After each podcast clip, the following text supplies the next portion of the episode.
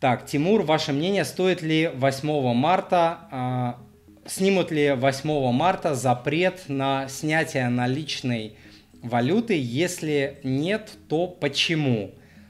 Ведь это как раз должно ослабить рубль. А, нет, я думаю, что продлят. Я думаю, что продлят а, этот запрет и будут откладывать, пока ситуация а, не изменится. Какая ситуация? Валюта государству российскому и любому другому валюта доллар и евро нужна. Вот. А из-за ограничений на ее ввоз в Россию банками и центробанками а, ее запретили. Запрет не снят. Валюта дефицитный товар.